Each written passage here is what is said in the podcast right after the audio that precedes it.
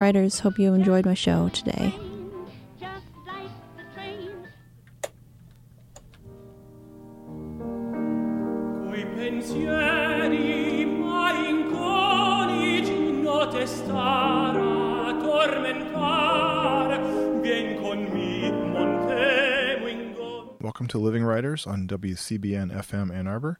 My name is Frank Yulee. I'm sitting in for T. Hetzel and Amanda Yulee this afternoon. We're taping this show on June 11th, 2019. We have a very special guest this afternoon, Mr. Simon Callow, actor, director, and author of acclaimed biographies of Charles Laughton, Charles Dickens, Richard Wagner, and Orson Welles. Welcome, Simon. Hi. We're excited to have you down here. We've been in Ann Arbor for a little bit doing some research. Yes, uh, uh, I'm I'm building up for the final volume, the fourth and final volume of my uh, Orson Welles biography, which has occupied me since 1989. So I, that's 30 years of, of my life. Man and boy have been at it. Wow. Yeah, I, I just to give our listeners a little background because your talents uh, are in multiple areas. I'm going to just read the biography of you in the uh, recent book, Be- Being Wagner, which came out uh, a couple years ago and um, is available from Vintage Books here in the United States. Um, Simon Callow is an actor, director, and writer. He made his stage debut in 1973 and came to prominence in a critically acclaimed performance as Mozart in the original stage production of Peter Shaffer's Amadeus at the Royal National Theatre in 1979. He is well known for a series of one man shows that have toured internationally and featured subjects including Dickens, Oscar Wilde, Shakespeare, Jesus, and Richard Wagner. Among his many film roles is the character Gareth in Four Weddings and a Funeral. Were the funeral. Callow simultaneously pursued careers as a director in theater and opera and an author of several books, including the biographical trilogy, not quite done, uh, Orson Welles, Charles Dickens, and the Great Theater of the World, My Life in Pieces, which won the Sheridan Morley Prize, Shooting the Actor, Being an Actor, and the biography, Charles Laughton. And again, welcome to the show. Thank you. Lovely to be here. I guess one of the things I'm curious about you in that you started acting in the late 60s, early 70s. Early 70s was my first professional uh, job as an actor, yes, 73. What led you to begin writing? Oh, I'd always written. I've written for much longer than I've acted. I did not know that. and I had no particular idea that I could ever be an actor. I, uh, I, I was a very um, histrionic child. I showed off a lot, um, and uh, and and uh, uh, really went into it very thoroughly. But for some reason, I, I think the real reason is there was never any school drama in my schools except once uh, in because I lived in Africa for three years, um, from the ages of nine to twelve, and there was a there was a, a in one of those schools I, I, I did some acting, and I liked it a lot. But when I came back to England and went to my grammar school in London, there was no school drama, so uh, it never I never got a chance to try it, you know, to see what it was like. Um, I, I loved the theatre passionately from really quite an early age. Um, as a as a early teen, I was taking myself to the theatre, and uh, we went to the theatre with the school. But you know, uh, the theatre can sometimes seem very far away from ordinary life, and you, you think, well, how do you how how could you possibly become an actor? You know, it, it's sort of an unachievable idea. Um, but I, I was I knew that I was just fascinated by the theatre, and I read everything that I could. I read books of criticism. I read plays by the yard. I read everything, everything that I. I mean, I read all of George Bernard Shaw's plays. That's quite an achievement. Uh, um, I read all of Shakespeare, much easier, and then uh, I read Ibsen. I read Strindberg. I read Chekhov. I read all, all these writers. Um, I, I read uh, um, uh, books of uh, quite complex books of dramatic theory, uh, um, um, histories of world theatre, and all that. So I was immensely immersed in it, but I, I, I, just didn't quite see that I was that there was any way that I could become an actor. Uh, and uh, a, a lot of my, um, uh, my, my, my, my kind of um, more intense feelings came out in the form of writing. and I was serious enough about writing to have sold my entire record collection, which was something that I cherished deeply, in order to buy a typewriter.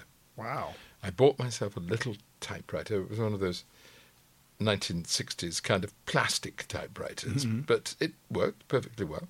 And I wrote and I wrote and I wrote and I wrote. But I, eventually I, I began to lose uh, my enthusiasm for writing because all I was writing about was me. And even I could see that that was rather boring. um, and uh, so um, I was just basically absolutely at a loss as to what to do with myself. I had no desire to pursue any kind of academic career. I, I, I felt that I'd I spent too long thinking about things and analysing things. I wanted to do something, you know. Um, but I had no idea what that might be. I, I applied to go to university, um, but uh, then I didn't, after all, go. I, I wanted to study Romanian because I thought, well, that'd get me out of the country at any rate, you know. Uh, um, I knew nothing about Romania at all. I still don't really. I've never been there. and I've certainly never read any Romanian literature, although by weird chance, my very first director in the theatre was a Romanian, but I couldn't speak to him in Romanian, so that was a, that was a more or less academic. Um, uh, but uh, so I, I I I was writing essentially confessional uh, material, what I think probably nowadays uh, is known as journaling. Okay. Um, I haven't looked at it since. It's there somewhere, but I haven't looked at it. Uh, um, but uh, uh, for some reason, also, which I've never quite understood, it never occurred to me to become a journalist. That would be so, such an obvious thing to do, and in a way, th- that would be a way of getting out to see the world. But I, I think my I think my I, ideas about writing were very conditioned by books. I was in love with books, basically. The physical object impassioned me, and it still does. And and and there was something romantic and uh, uh, and and um, life saving about it for me. I. I I, I, I lived in a world of, of words and and and stories and uh, and also non-fiction. And I read huge amounts of uh, um, uh, uh, uh, about, for example, um, re- comparative religions and um, world history. And I, I, I, I had no gift for science of any kind, so I, it was largely a humanities. You know, was, was what I was. I, read philosophy, lots of books of philosophy, and so on, so on. Uh, um, uh, uh, but but and, and, and, and plays and, and, and novels, of course. Um, anyway, so I, I, I, I left school without anywhere to go, and I, on, on an impulse, uh, uh, I lived in a part of London. Uh, I went to school in a part of London called South Kensington, which is near museums and near concert halls, and it's a very attractive part of town. And there were a number of bookshops, and I'd all the way through my, my time at the the, the, the, the, school, I'd uh, been a, a, a regular visitor to, to this second-hand bookshop run by an old fraud called John Moss. I can see him now, who liked to give the impression that he was deeply versed in world literature, but he wasn't at all. But anyway, he uh, he he was a good chap because uh, he encouraged us students to read by giving us books at knockdown prices or, mm-hmm. or indeed at no price at all. And I believe it was about this time you wrote a letter to Sir Laurence Olivier, who offered you a job working in the box office at the National Theatre at the Old Vic. And that led you to decide you were interested in acting. So in 1968, you moved to Belfast to attend university. Carrying me forward into when in, your writing took hold as, as a more, I mean, not that you were doing only one or the other, but you've, at a certain point, you developed. I know I was reading you when you were in Ireland, you had occasion to interview um, Orson Welles' um, mentor, Micheál MacLiammóir. MacLiammóir. Yeah. How, how did that happen, and how did that develop into well, the writing? that is very much part of my uh, sort of um, my, my writing self because I knew who this right this actor. He was an extraordinary man. Micheál MacLiammóir was the most probably the most famous uh, Irish actor of his time. Uh, he'd had an extraordinary uh, career uh, he was a child actor in London, um, playing Oliver Twist to Sir Herbert Beerbohm Tree's uh, Fagin in 1913. Wow.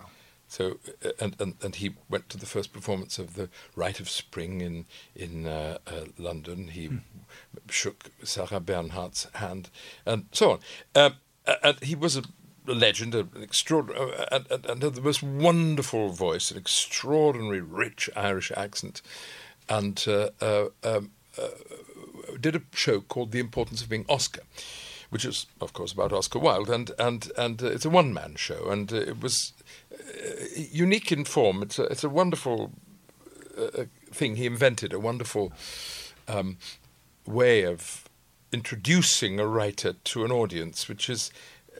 I call it, he didn't call it this, but it's sort of living biography in a way, because he'd talk as himself about Oscar Wilde, um, evoking situations and moments uh, from Wilde's life, and then uh, going seamlessly into extracts from the plays or the novel and the stories and the so on, the poems. And uh, um, he had a an ex, an ex, it was I would not hesitate to describe it as a sort of genius, as a storyteller, and as an evoker of things, and of someone who was able to create an atmosphere in the theatre. And by now, he'd been doing this play for only, about eight years, actually. But it had been a huge success, and it had taken him all over the world. But he was doing it everywhere and anywhere now for one night stands, just to really make the money.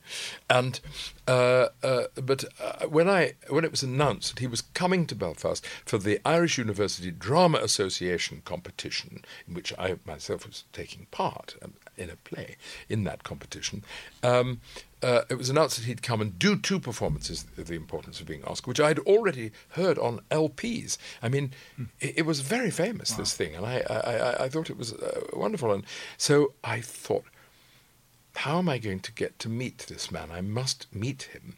So I went to the student newspaper, which was called Gown, and I said to them, um, This great man is uh, coming in a couple of uh, weeks' time.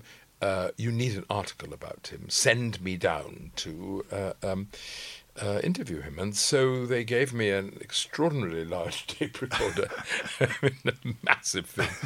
And uh, I trundled down to Dublin, where I had not been before, and I went to Michael's house in Harcourt Terrace. I remember it extraordinarily well, where he lived with the director Hilton Edwards, who was his partner in life and in, in, in art.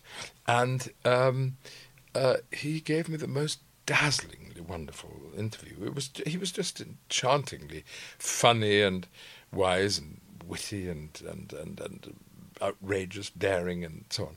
I was not unaware that he was covered in makeup, even at ten o'clock in the morning, and wore a toupee. Which was, I would have thought, made of plastic, basically, Wow. uh, which had a tendency to wander about his skull a bit, and um, but that didn't in any way detract from this extraordinary phenomenon, this wonderful intimacy and so on that he, he created with one immediately. And so I, I went back to uh, Belfast, bearing the tape recorder, um, and um, it, it hadn't worked very well, and and and uh, and and it was hard work. We talked for two or three hours, so I just sort of put it away, and I just remembered what he'd said to me more or less, and I wrote the piece. And uh, he sent a message back saying, um, "This is the most wonderful interview I've ever had in my life with anyone. Every word so accurately quoted." You know. So I thought, well, that's good. Uh, anyway, uh, um, then uh, so that I think was my first uh, published work, except for the school magazine. But in the school magazine, I have to confess to something now on your um, welcoming channel, it's broadcasting. On our this. airwaves here. I can I can actually make a confession to the millions of people who are listening to this. Um, but the very first thing I submitted to my school magazine was not written by me. it was actually um, a piece that had been circulating among the white community of uh, a, a, a sort of retelling in patois of Genesis. I suspect actually that it was American because it was all about the Lord and all of that. Wow. Okay. And so I submitted that and achieved instant literary fame as a result of it. But I, I was I was very conscious that I'd done this, perpetrated this this fraud. But I, I only wanted to get the my toe in the door so as I could write other pieces. And then I did write other pieces, and I've read them since, and they're not bad. Good. I, I, I, could obviously, I had some gift for writing. I was a great letter writer, I, I, I, and these, of course, were the days when that was the primary form of communication. Um, phone calls uh, to anywhere uh, uh, except round the corner were very expensive and had to be booked in advance, and there was nothing else really. I mean, there were telegrams and there were letters. And indeed, I had a great success by writing a letter to Laurence Olivier, which is how I came to work at the uh, Old Vic. I wrote him a three foolscap page, closely typed letter explaining to him what a wonderful theatre he had. And uh, he wrote back to me by return of post and said, If you like it so much, why don't you come and work here?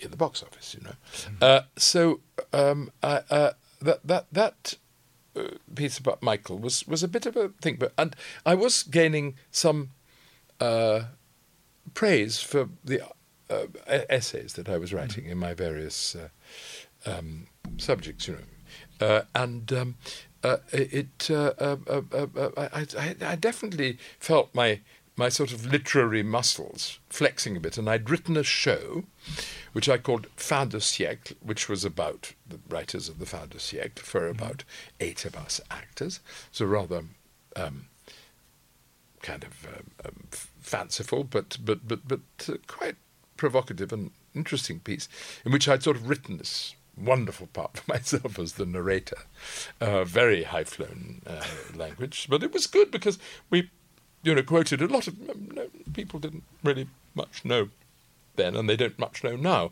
but poets and the writers of the 1890s. And I was immersed in all that. I knew that inside out. I knew it by heart, you know. And it culminated in a uh, condensed version of Oscar Wilde's Salome. So I was already thinking a bit uh, uh, as a writer. And um, uh, anyway, uh, uh, it became perfectly apparent to me that I was wasting my time at university because all I wanted to be was an actor. Uh, and I still didn't know whether I could act or not because you, it's a little hard to tell in uh, university productions.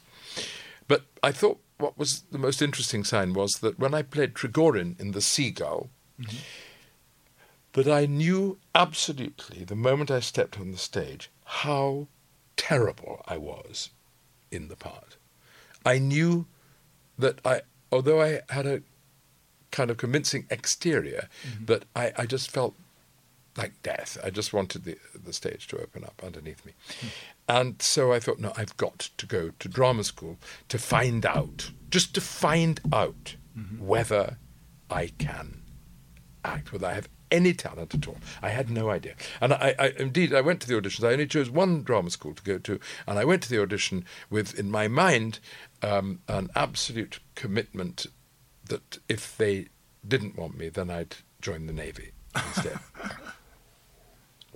As I thought they'd know, they'd know perfectly well. They'd see, you know, whether I had any talent, potential talent or not.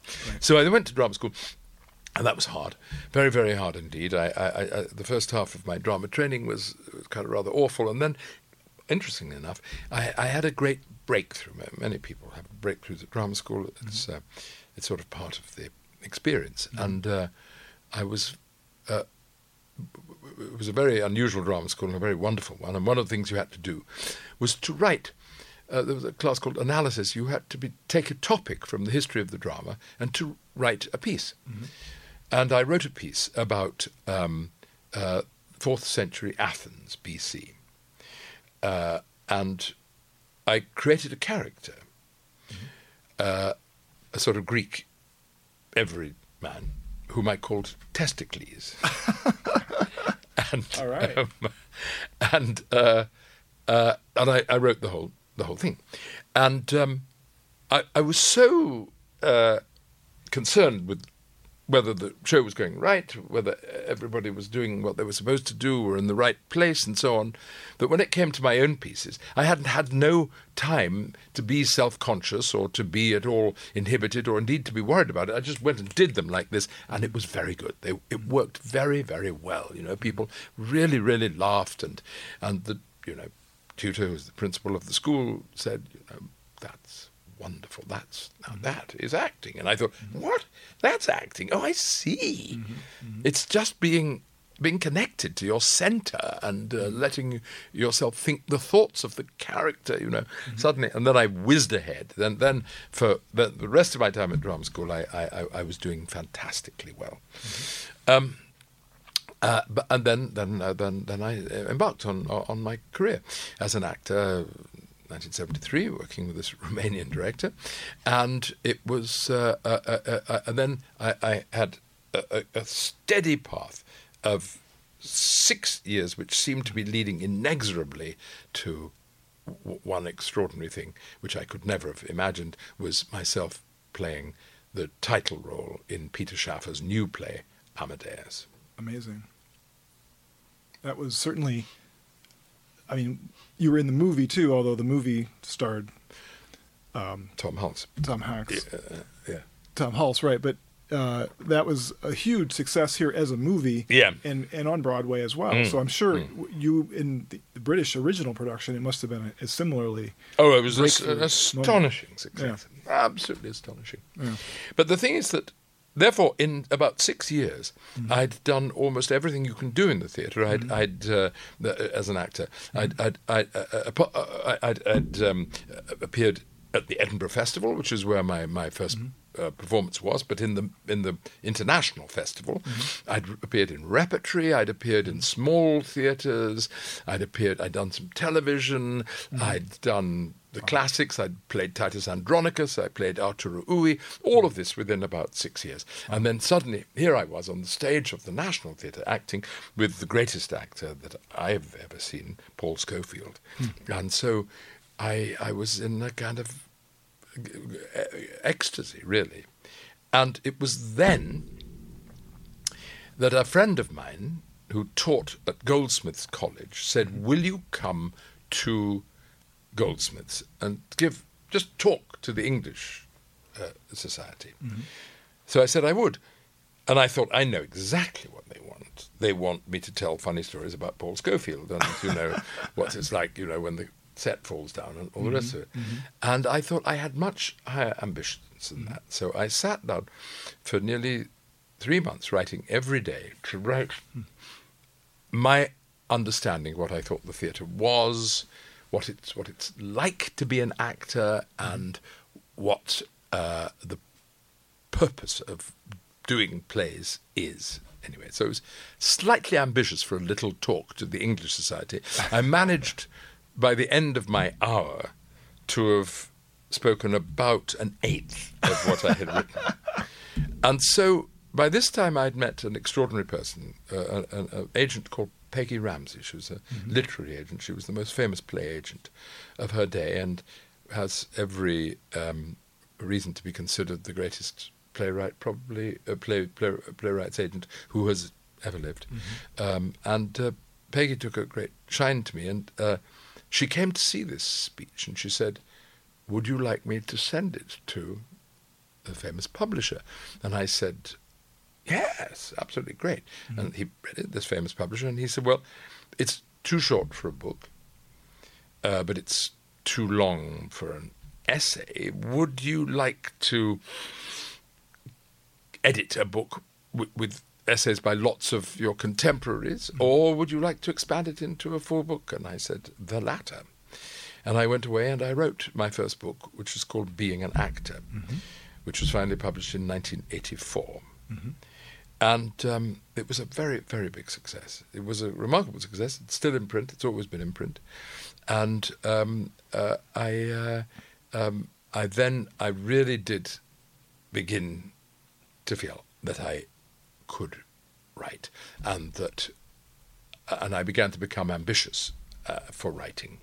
I was also, which was quite an important thing in my in my general development, was being asked to write things for newspapers. Oh, really? I became a journalist. Mm-hmm. I think I can describe myself as a journalist uh, around, well, in 1981 or something like that. And I was doing a play in the West End, and the uh, London Evening newspaper asked me to write a, a piece about it. And so I did, and it was very, very successful. Uh, people liked it very much. And I, I felt greatly encouraged and inspirited.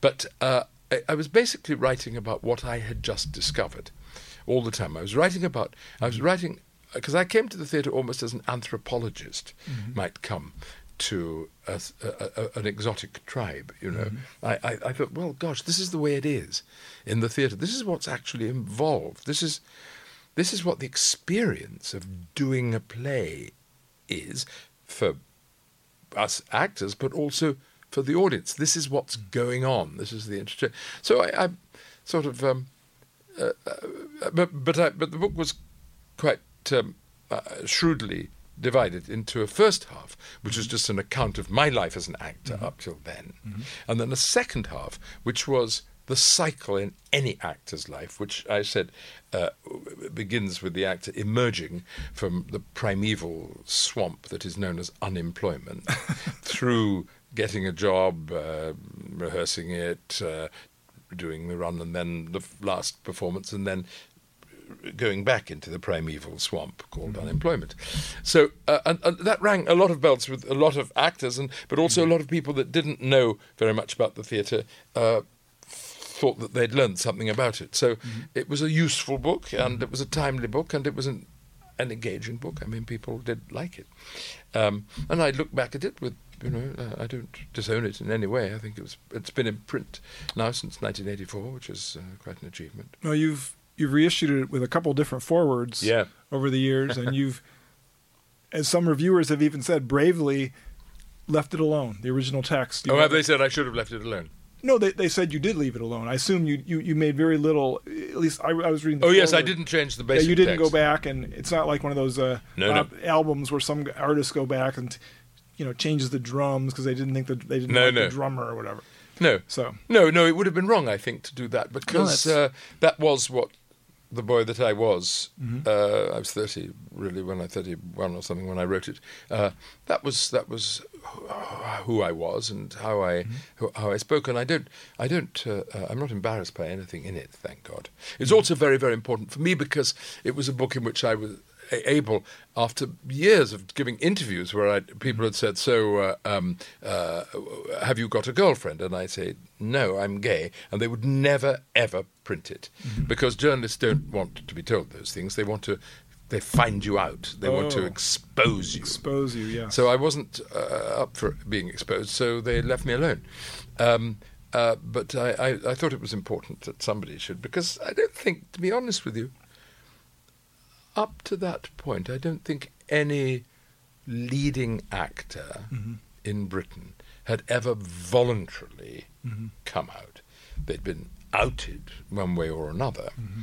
uh, sometimes by being arrested, sometimes by being exposed by a newspaper or something. But I, I, so it was a very good thing to have done that, to have done something and just completely un, under no coercion whatever, Mm-hmm. and indeed having been advised by many, many people that it would be the end of my career, uh, I nonetheless went straight ahead and I did it.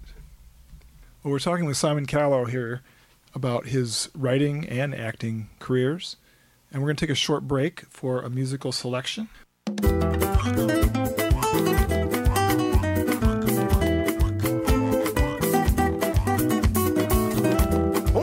Chegar de mansinho, fazendo beicinho pra gente lhe dar, com as mãos abanar.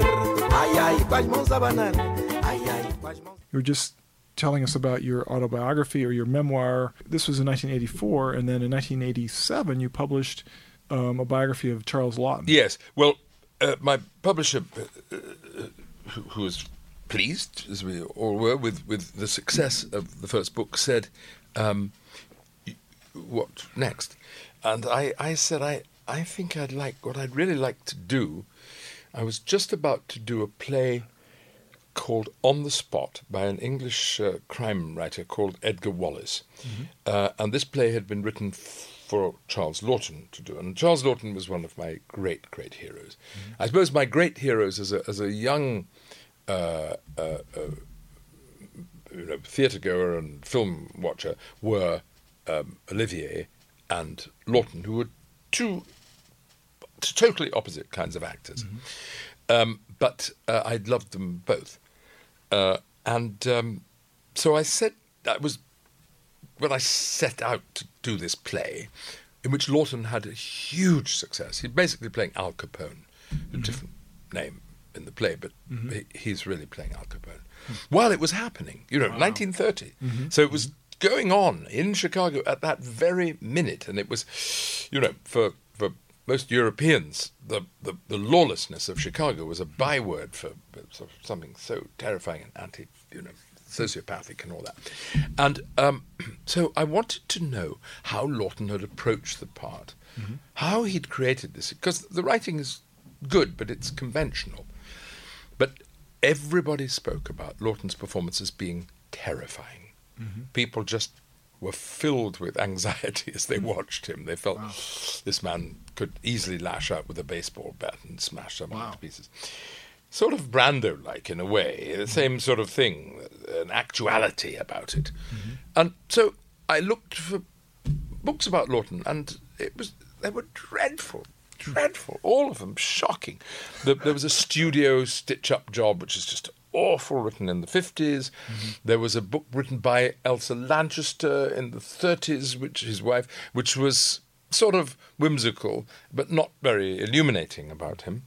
Uh, then there was a new book just about to come out then. Um, which had been commissioned by Elsa Lanchester by a writer called um, uh, uh, Charles Higham, who was who specialised in rather scandalous accounts of, of actors, and it also is a miserable, terrible book. Um, uh, and uh, but at least it acknowledged that he was gay, which was a, which was in fact that was the point of the book that Elsa Lanchester wanted to expose her late husband to the world for what he was. Actually, um, and then she wrote her own autobiography, uh, which was pretty savage about one way and another. But uh, I thought, uh, yes, all of this may be true, but I want to know what his idea of acting was. Why? why- because this was his life. This was at the centre of his life, his art. And so I sort of set out to write a book which looked at his work and, as best I could, uh, gave an account of what he thought he was doing as an actor and the impact it had on his fellow actors and so on. So I went, you know, I, I just sort of set out. I had no idea really what a, what a, what a biography entailed. Uh, uh, I just thought, well, I'll, I'll look up the names of everybody that he worked with, and uh, uh, if they're still alive, I'll try and find them and talk to them, which I did. Uh, and um, I spoke to you know a, a lot of people, a lot of people, um, um, and uh, but but uh, what I, I was completely innocent of was that uh, the idea of archives and all of that. Uh, I, I, I looked at press archives in London, but but uh, fairly superficially, I have to say. And it wasn't until I'd finished the book and I was sitting in at supper in Los Angeles, and I'd, I'd been asked to make a documentary about Laughton uh, for an English television company. And indeed, uh, I, I, had done that, and I'd interviewed people like Stewart Granger and um, um, um, uh, Robert Mitchum and all these kind of uh, Rex Harrison and all, all sorts of important people who'd worked with him. And so I was well pleased with my labours, and I put the book more or less to bed. And the, my, my neighbour at uh, the uh, uh, dinner party that I was attending said to me, um, uh, "What did you make of the archive at UCLA?" And I said, "Archive? ar- oh, archive?" Oh yes, he said. There's a huge Laughton archive at UCLA. Really? Really? I said, oh, oh gosh, that's it. And so I got in touch with my publisher. I phoned him, as one had to do in these days, and I said, hold the press. Wow. And I went to UCLA, and there were 28 boxes of material. Hmm. Thank God, 26 of them turned out to be uh, screenplays he'd turned down. Wow. Okay. So there were just two boxes of pure gold, letters from Brecht, all kinds of amazing, amazing, wonderful, wonderful stuff. And I ate it up, you know, and uh, uh, uh, went uh, back home, borrowed somebody's typewriter, and and and, and rewrote all the chapters that had anything to do with that material. And they, and these are the days when nobody was very pleased with me at all at the publishing house because these were the days when it was all typeset. It wasn't, you know, Oh, yeah. digitized as we know. And so I, uh, so uh, the book came out, and that too, fortunately, was uh, uh, quite a success. Um, but I thought I'm never ever going to make that mistake again. So when he said, "What's the next book you want to write?" I said, "Well, look, I've written about a young actor starting his career and discovering all about the theatre. Mm-hmm. I've written about a genius of acting." Mm-hmm. and tried to figure out what's going on with geniuses like that. And mm-hmm. then I now want to write about the whole process of putting on a play. And I want to write about a golden age of the theater And there are some, and I'd actually been part of one. The Old Vic, the, uh, the National Theatre at the Old Vic, was a golden age. It was extraordinary, the work that was done. And uh, I said that I, I remembered that I'd read when I was at drama school a book by John Houseman, the- who was a producer and uh, impresario and latterly an actor, um, about his early days in the American theatre in the 1930s, in which he had been Orson Welles' producer at the Mercury Theatre and with the Federal Theatre Project. And this, it's a wonderful book. And his account of those days is just dazzling. And right at the centre of it is this fabulous um, portrayal of Orson Welles. And, and I, I, I uh, hadn't, wasn't that sort of interested in Orson Welles. I'd, I'd, I'd seen Chimes at Midnight and thought that was wonderful. And when I was at university, I saw Kane, and I also thought that was wonderful, but it didn't move me very much. It, I, I, I thought it was an astonishing achievement, clearly, but I, I uh, you know, and I hadn't seen much else, to be honest. Uh, so it was really this thing about the theatre that interested me so much. So then I set out, but now this time I was going to do my work thoroughly.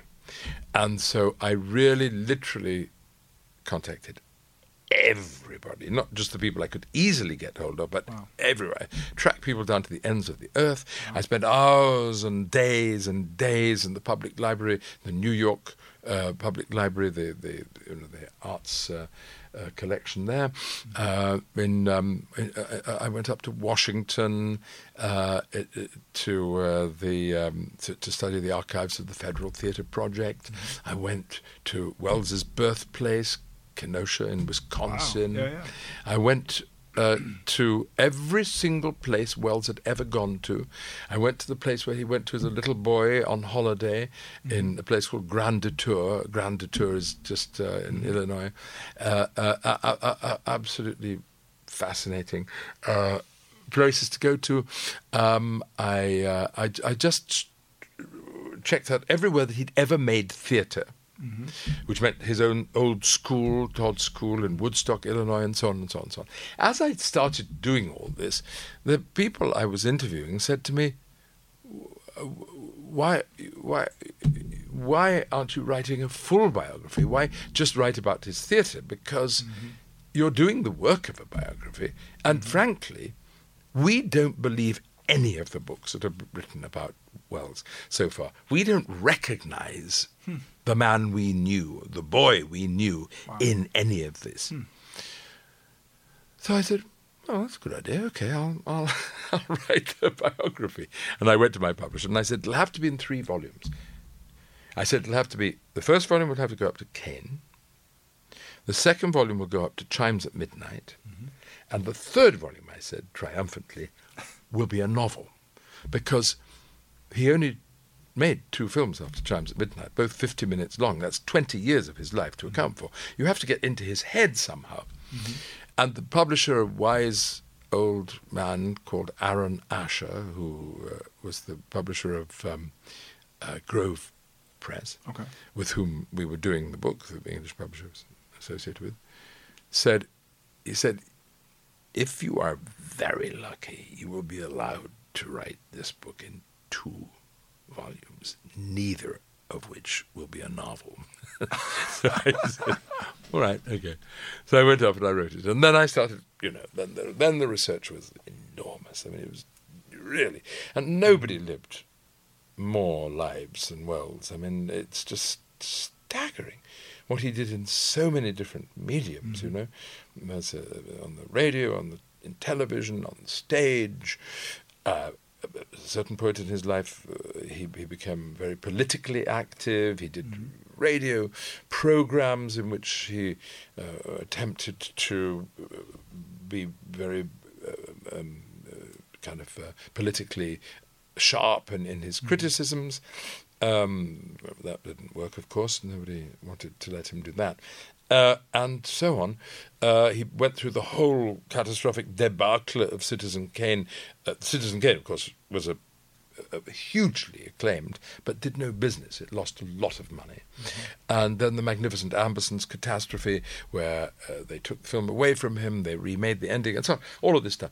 So I, I, I, it was a huge. I mean, even now, I'm, I'm a little astonished that I was able to do as much as I did, because it did require my being on the spot. And uh, again, these are the days. No internet then, no nice, you know.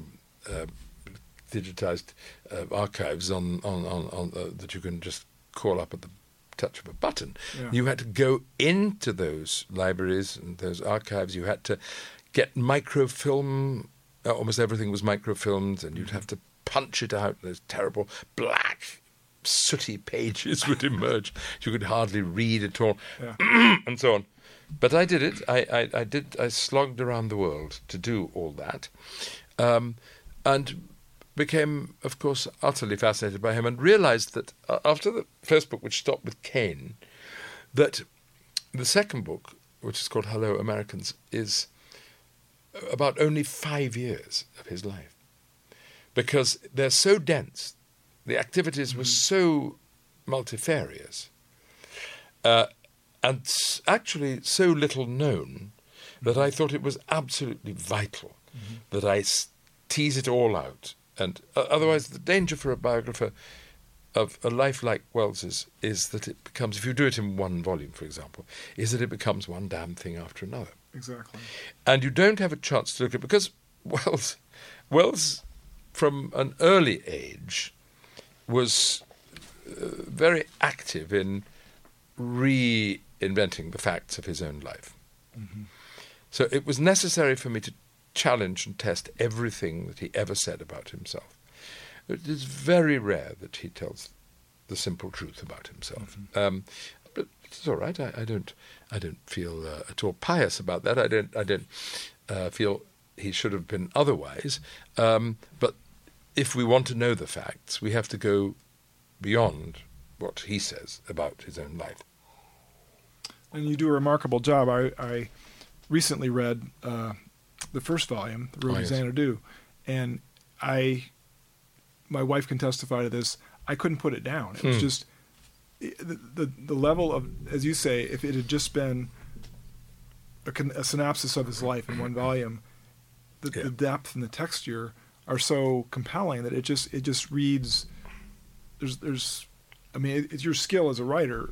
A lot of it, it just it reads so vividly. It's like a page. Good. turner. I mean, I, I, I was laying on the couch all week, couldn't put it down. You know, my family's like, "What happened to you?" So, um, I mean, it was well worth the effort to, to dig into that level of detail. Yes, it it, uh, it caused a lot of hostility amongst certain of the what I suppose one can call the Welles community, because especially at the end of his life, Welles was uh, surrounded by a lot of people who felt that he'd been extremely ill served by the film industry and by life in general, and that he was in effect some sort of a sacrificial victim uh, who had been uh, deliberately targeted by those in power uh, and punished for his originality. Uh, this is not true. I mean, I'm sure that uh, people of more conventional minds are, are challenged when people come up with something rather marvelous.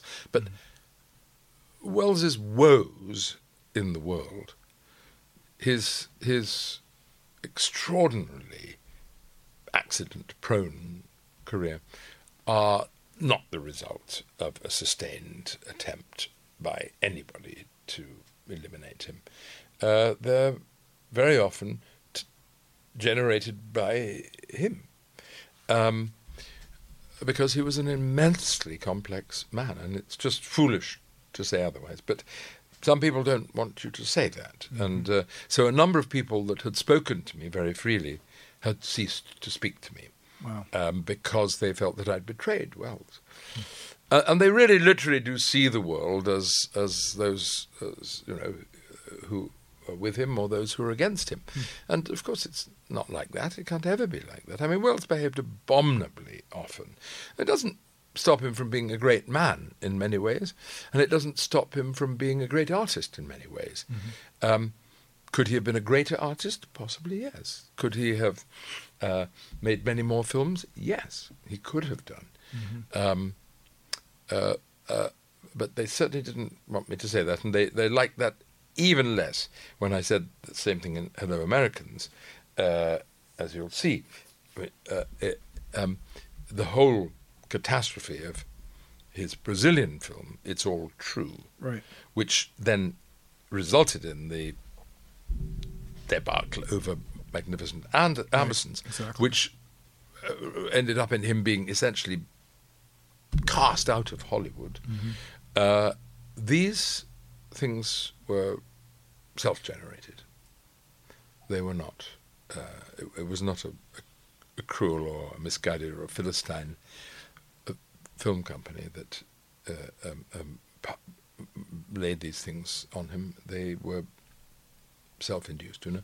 So it, it, it, one has to say these things, but I, I, I don't really mean it to be censorious. I, I think you just have to understand things. You have to say, well, this is why this happened as it happened, and um, uh, that, that's been my line all the way through. And as, as I've advanced through the book and advanced in the veil of years myself, I suppose I've become very compassionate towards a man who was in the grip of an immensely difficult personality. Uh, it, I, I, I think uh, on the crudest possible uh, level, I, one can say that the circumstances of his childhood, in which he was, apart from the misery of losing his mother when he was nine, and uh, um, then, then his father being an alcoholic, and uh, all these other things, but he was told from almost the cradle that he was a genius, and that geniuses can behave however they like, mm-hmm. if they're good enough, you know. And even at school, he went to a school which, just before he went to that school, had gone from being more or less a reformatory into being the most liberal school imaginable, where where it was you you, you were to learn by doing, and uh, uh, whatever your special skills were, special gifts were, they were to be encouraged, and uh, all the facilities for your um, pursuing those interests. So, if you were interested in uh, aircraft, for example, there was a, a, an aerodrome there, and you could uh, uh, help to build a plane. Wow. Uh, if you were interested in horticulture, there were gardens. You could, uh, you know, learn how to develop, grow, market vegetables. You know, And, and these were not college students. These were no kids. kids. Yeah. 12, 13, crazy. 14. And uh, in Welles's case, there was the theatre. The theatre which was more or less handed over to him pretty soon after he arrived. And which was his paradise and, and, and very well equipped theatre. And he was well ahead. He was very um, um, up to what, what was going on in Europe at the time. And, and he had this captive uh, cast, you know, and so on. And uh, was given his head, and it was, he was not liked for it. The boys didn't like that, and the teachers hated it. Wow. So, well, how else would it be? Yeah. Totally. However, the headmaster absolutely adored him, mm-hmm. and he was given a sort of a home from home there. So, so things balanced up to some extent, uh, and he developed into a, a, a, young man of, of absolutely matchless charm, extraordinary mm-hmm. physical presence, and mm-hmm. a, a strong anti-authoritarian streak, which made life difficult for him in every sphere that he entered, really. The theatre, which is where he clashed with Houseman, who would sometimes have to say to him, we have no money. That would be intolerable to Welles. Um, in in, uh, um, uh, the, the, uh, in, in radio, he had to trim his wings as well. And uh, of course, in, in Hollywood, you know, you, you, you are always answerable to somebody. Well, basically, the people who put up the money. Um, and curiously, for such a brilliant man, he managed to get himself endlessly into situations where, uh, which, where he wasn't helping himself at all. Right. And that's a curious mentality and an interesting one.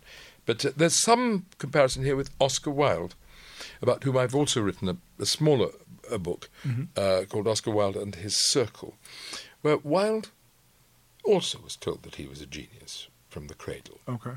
He also believed that he was uniquely gifted and that the world, sooner or later, must uh, understand that and allow him to do whatever it was he needed to do to make the wonderful works of art that he was making. And, uh, and that uh, he must be allowed anything that he wanted. And you, you actually, curious enough, find the same uh, mindset in Richard Wagner, mm-hmm. who had no doubt whatever, he wasn't told that he was a genius from the cradle. He just knew it. Mm-hmm. He told everybody else from the cradle that he was a mm-hmm. genius. and they all, his mother said, But you can't play the piano, you're useless. Uh, and uh, But he knew.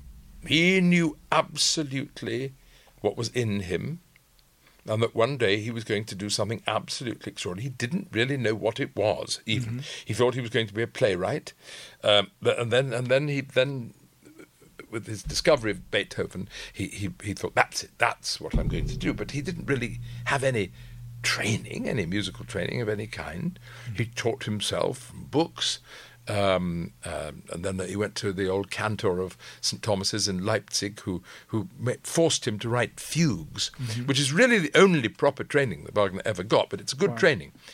Um, then he, you know, worked his way up as a conductor, assistant conductor, and all the time, the stuff was welling up inside him, uh, and uh, he believed, as exactly probably Orson Welles did, and uh, uh, Oscar Wilde certainly did, that he was. People should look after him. Mm-hmm. People should really give him all the. but Wagner said, you know, I need these things. I, I need love, lovely clothes. I must have.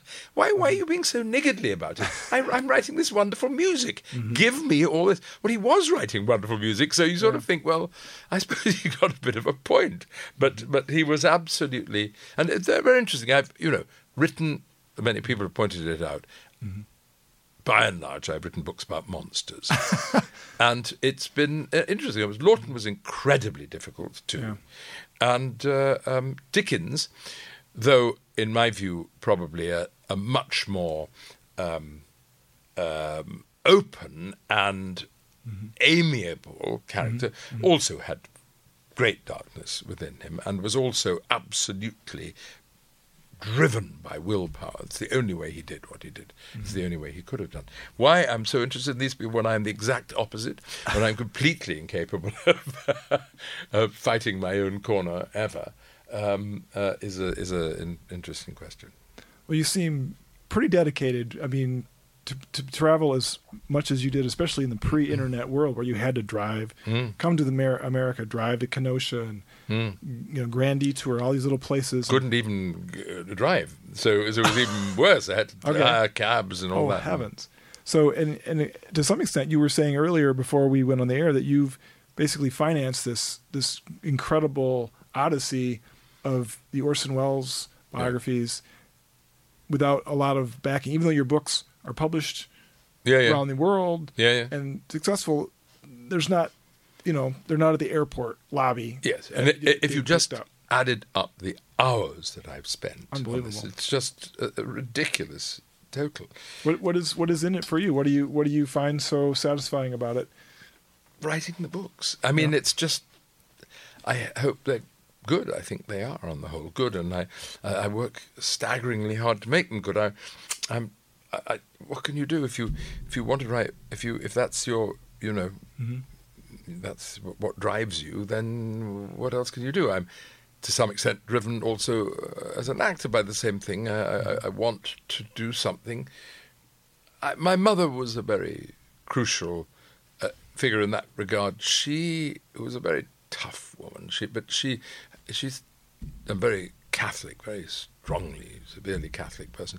But she used to say, ta- the proverb of the, of the talents, the, the mm. parable of the talents is the mm. thing to listen to. She said, if you've been given a talent, she said, so few people have real talents. Mm-hmm. If you have been given a talent, you mm. absolutely have an obligation before God to do something with it. Your obligation towards your fellow human beings, many of whom haven't had the good luck to be talented like that. You've got to do something with it, and I, I've always sort of felt that. I've always felt that, I, I, I although one could have a much easier life, that that uh, I've, I've got I've got to have something to show for my life, you know, and. Uh, I have, you know, in the books, and I hope in some of the performances and, and some of the productions. You know, that that's. I, I think that's what you know. Um, it's the only way it's going to work if if we all do to our best. God knows it hasn't been for the money. I can tell you. that I don't recommend anybody, if they wish to get rich, to do a multiple volume biography. I'm sure Mr. Caro uh, will agree in his Odyssey through Lyndon Oh, Johnson's that's true. life. Yeah, he, he gets a lot of credit for it, though. Yeah, yeah. And and So you you have certainly received great accolades for the Welles books and your other books as well, which um, the the current one you're researching will it will take you still a few more years to complete. Oh no, no, I'll finish it next year. Oh, seriously? Yeah, yeah, Okay. Because you, I think you. remember, I'd put been- the other ones out about every ten years, so I thought this was Yeah, yeah, no, no, no, no. Because uh, uh, remember that I've been researching him True. all of his life since True. 1989. I. So I've already this is this is the sort of final uh, um, assault on uh, the material, and because here in uh, um, Ann Arbor the, the, the, the, the collection is so remarkable and it's so wonderfully catalogued and it's Mm-hmm. been so it's so accessible. And now a lot of it's being digitized which is also wonderfully Mm-hmm. helpful. It's much easier. Everything can go much more quickly Oh, now than it used to.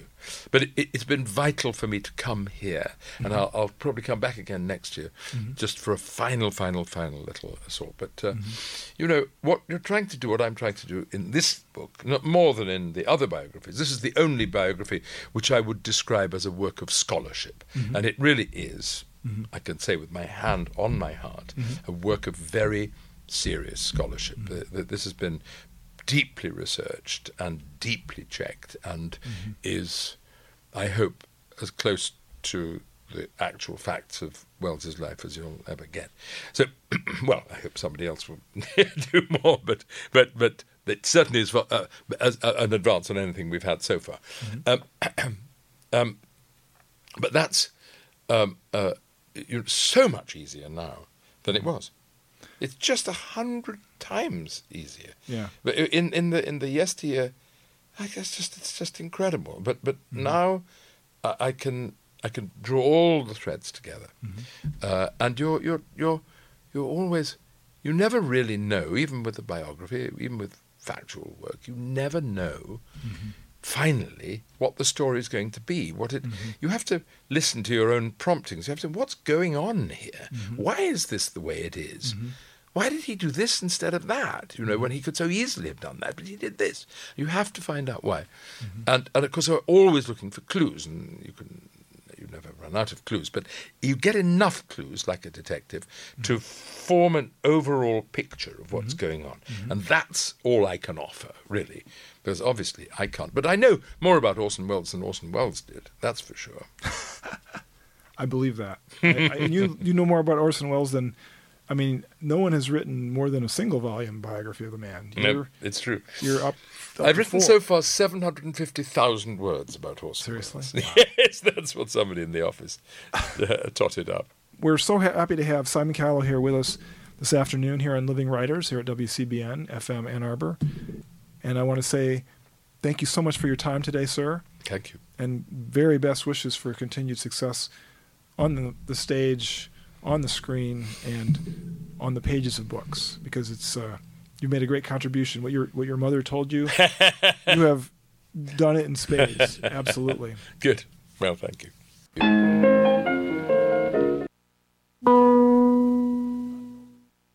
Now, from WCBN FM Ann Arbor. We've got some special guests in today. Uh, no intro because the, the levels on this audio board are messing up, but uh, we're very excited about um, this episode. We've got two wonderful Michigan women's ice hockey players, uh, as well as we've brought in Kendall Spencer to co host with me, who is uh, the WCBN sports director of social media. But in the studio right now, we have Robin Goldman, uh, Michigan women's ice hockey club president and assistant captain. And later in the show, um, her bus is running late. We'll have Sandrine Poneth, who is the goaltender uh, for the team and the 2022 MVP. So, Robin, how are you feeling? Uh, good. How are you? Pretty good. Um, just sort of chilling. Um, Kendall, what about you? Oh, I'm great. I'm excellent. Thanks for asking. Good, good. Uh, so, I mean, we're gonna kick into a bit more of a preview once Sandrine gets here. But Robin, anything, you know, what's your what's your live radio experience so far? Um, this is my first live radio experience so far, so this is number one. What? I'm getting phone calls. uh, you are listening live to 88.3 WCBN FM Ann Arbor. Um, so we're excited to have you, Robin. Uh, you guys, and, you, and you're an assistant captain, um, joined by Katie German and a few others.